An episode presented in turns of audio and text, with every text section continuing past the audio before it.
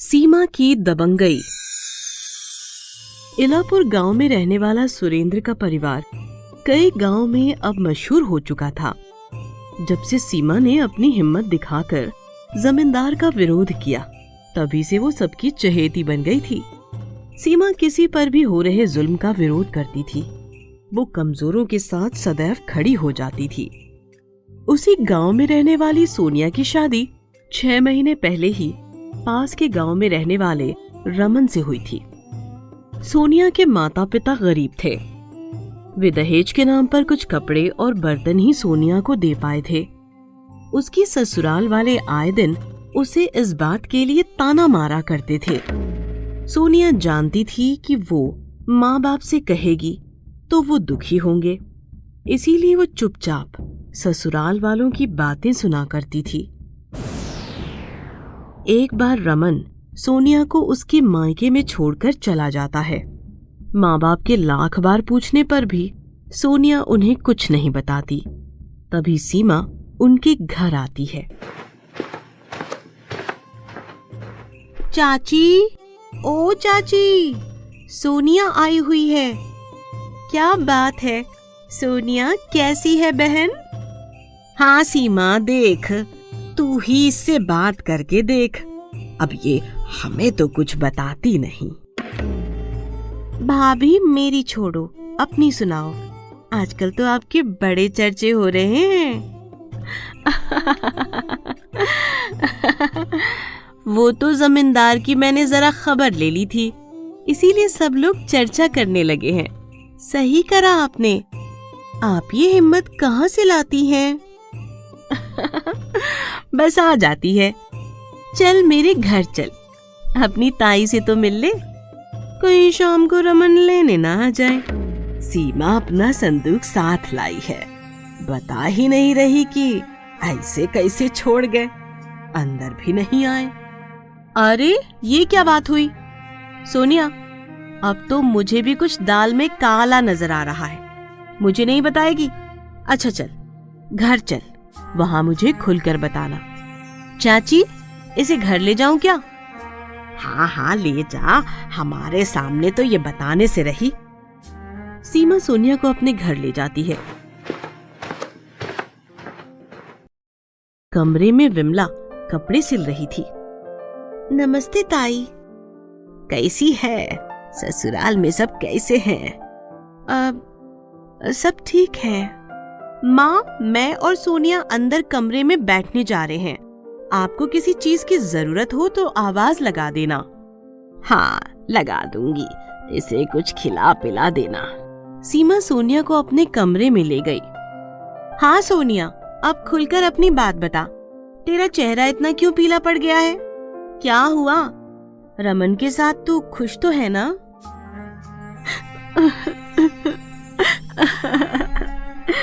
भाभी, आपको क्या बताऊँ? आप माँ बाबू जी को मत बताना।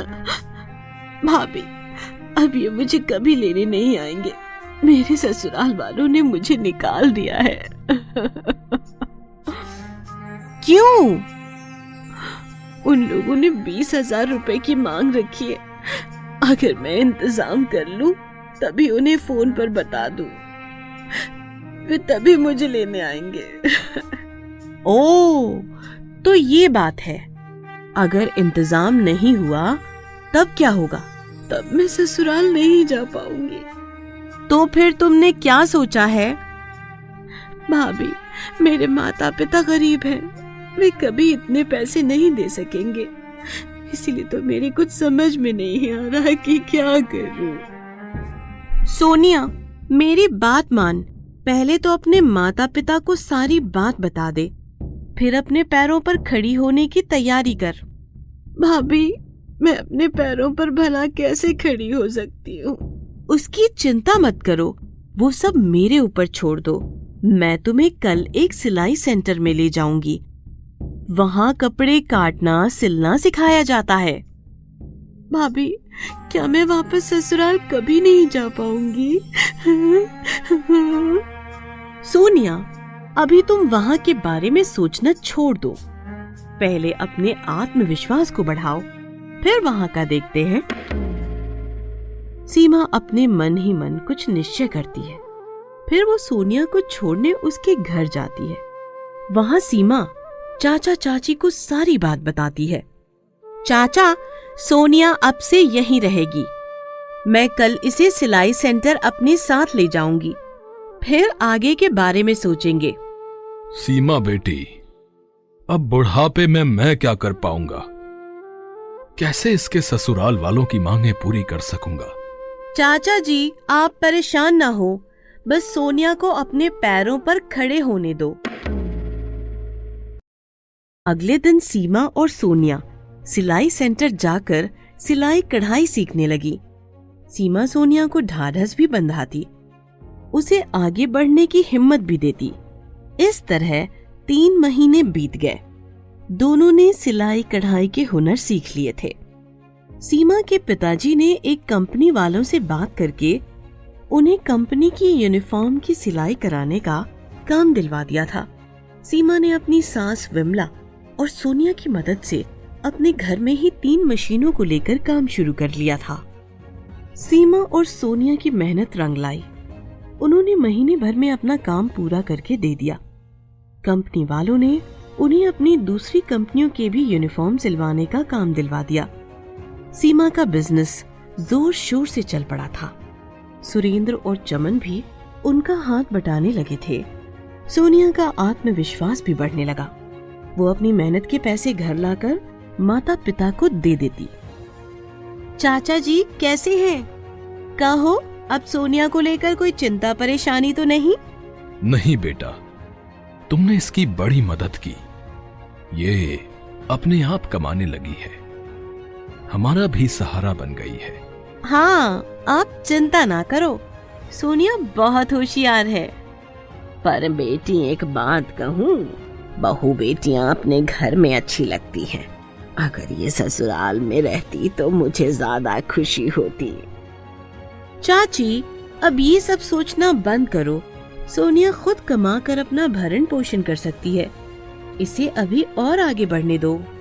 हाँ माँ मैं आप लोगों पर कभी बोझ नहीं बनूँगी। बस आप मुझे अपने घर में रहने दो।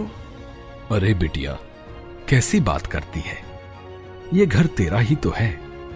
यहाँ से तुझे कोई नहीं निकाल सकता। सोनिया तुम काम के साथ साथ अपनी पढ़ाई भी पूरी करो। ओपन कॉलेज में दाखिला लेकर ग्रेजुएशन कर लो। हाँ दीदी, मैंने चमन भाई से कहा है कि वो मेरा एडमिशन करा देंगे। सोनिया के खिलखिलाहट देखकर माता पिता की आँखें भर आई थी। उन्होंने उसकी बलाई लेते हुए भगवान के साथ साथ सीमा को भी धन्यवाद दिया। सीमा मुस्कुराते हुए अपने घर वापस आ गई। धीरे धीरे समय बीता गया। सीमा और सोनिया का बिज़नेस इतना बढ़ चुका था कि आसपास के गाँवों की महिलाएँ उनसे सिलाई का काम लेकर अपने घरों से करके उन्हें देने लगी थी। एक दिन सोनिया के ससुराल से एक औरत चंपा आई। वो सोनिया को देखकर अचंभित हो गई। वो गाँव जाकर रमन की माँ से बोली, अरे बहन, तुम्हारी बहू तो बड़े पैसे वाली है। अरे खाक पैसे वाली है। आज तीन साल हो गए। कहा था बीस हज़ार लेकर ही घर में घुसना। आज तक उसने हमें अपनी शक्ल नहीं दिखाई। अरे बहना, क्या बात करती हो?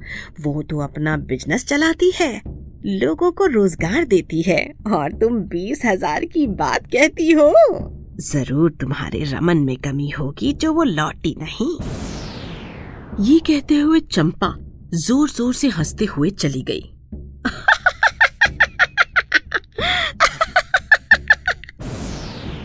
बातें रमन ने भी सुनी। माँ ये क्या कह रही थी? वो अनपढ़ गवार गरीबी की मारी सोनिया बिज़नेस करती है। हाँ बेटा कह तो यही रही थी। कल वहाँ जाकर उसकी खबर लेकर आ। रमन अगले दिन सोनिया के घर गया। वो घर के बदले हुए रूप को देखकर हैरान हो गया। सोनिया के पिता ने रमन की खूब आओ भगत की। फिर उन्होंने सोनिया को उसके ऑफ़िस से बुलवा लिया। सोनिया सीमा के साथ वहाँ आई। सोनिया ने बहुत सुंदर साड़ी पहनी हुई थी जबकि रमन उसके सामने फटेहाल लग रहा था। ओहो जीजा जी आज कैसे आना हुआ? वो वो मैं वो मैं क्यों जी? आप तो मुझे लेने नहीं आने वाले थे। तो फिर आज क्यों आ गए? मैंने तो आपको कोई फ़ोन वोन नहीं किया था। सोनिया ये यही तो देखने आए हैं कि तुमने फ़ोन भी नहीं किया और बीस हज़ार रुपए भी नहीं दिए। नहीं नहीं ऐसी कोई बात नहीं। मैं तो बस मिलने आ गया था। किससे? चाचा चाची से या सोनिया से? अरे लड़कियों क्यों नहीं तंग कर रही हो? बेटा आराम से बैठो। पिताजी इनसे पूछो कि ये अब क्या करने आए हैं? सोनिया अ, मुझे माफ़ कर दो। मैंने तुम्हें बहुत दुख दिए। नहीं नहीं। अभी तो आपने कोई दुख दिए ही कहा? तीन साल उसकी ज़िंदगी के आप खराब करके माफ़ी मांग रहे हो। सोनिया तुम मुझे जो सजा दो मुझे सब मंजूर है। अब बस मेरे साथ घर चलो। और उन बीस हज़ार रुपयों का क्या? भाभी वो मेरी नादानी थी। सोनिया तो लाखों में एक है। मुझे कोई रुपए पैसे नहीं चाहिए। मैं खुद कमाकर इसे लाकर दूँगा तभी रमन की माँ चंपा वहाँ आती हैं। वो भी सोनिया की तरक्की को देखकर खुश हो जाती हैं। सोनिया, अपनी सास को माफ़ कर दे बेटी समझी जी, हमने आपकी लाडली के साथ बड़ा बुरा व्यवहार किया, पर इसकी काबिलियत ने हमारी आँखें खोल दी आंटी, मैं छोटी हूँ, पर आपसे एक बात कहूँगी अगर आपकी लड़की के साथ बुरा व्यवहार होता तो आप क्या करती?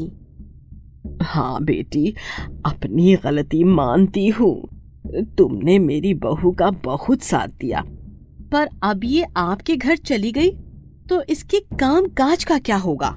भाभी अगर ये काम करना चाहेगी तो मैं इसके साथ हमेशा खड़ा रहूँगा। सुबह छोड़ने और शाम को लेने भी आ जाऊँगा। बस अब हमें माफ़ कर दो। हमारे साथ चलो सोनिया। सोनिया अपनी माँ के गले लगकर रोने लगी। माँ बोली, बिटिया, विवाह के बाद ससुराल में ही रहना चाहिए। ये लोग इतने आदर के साथ तुझे लेने आए हैं। खुशी खुशी चली जा। हाँ सोनिया, जीजा जी के साथ चली जा। अब तेरे में हिम्मत और विश्वास भी है। दो दिन बाद ऑफ़िस आ जाना और अपने काम को संभालना। सोनिया सीमा के गले लगकर खूब रोई। फिर अपना सामान लेकर वापस रमन के साथ उसके घर चली गई।